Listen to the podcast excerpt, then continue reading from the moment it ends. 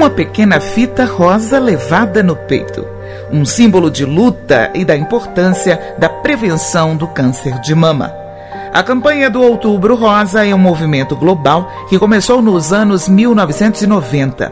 O mês de outubro passou a ser dedicado à conscientização sobre a doença, destacando a necessidade do diagnóstico precoce e do tratamento adequado para as pacientes.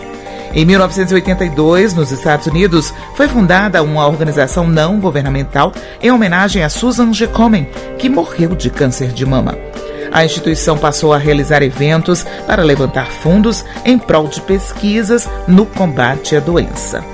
Em 1986, ocorreu o primeiro mês de conscientização em outubro. E em 1991, a Fundação adotou a fita rosa como símbolo da causa e distribuiu uma a cada participante da corrida pela cura de Nova York. Mais do que ser associada ao feminino, as organizadoras escolheram a cor rosa por ser um tom de saúde. Popularmente, uma pessoa corada geralmente é considerada saudável. No Brasil, o primeiro ato em alusão ao Outubro Rosa aconteceu em 2002 em São Paulo. Em 2010, o Instituto Nacional do Câncer aderiu ao movimento e passou a promover eventos técnicos e disseminar informações sobre prevenção do câncer de mama.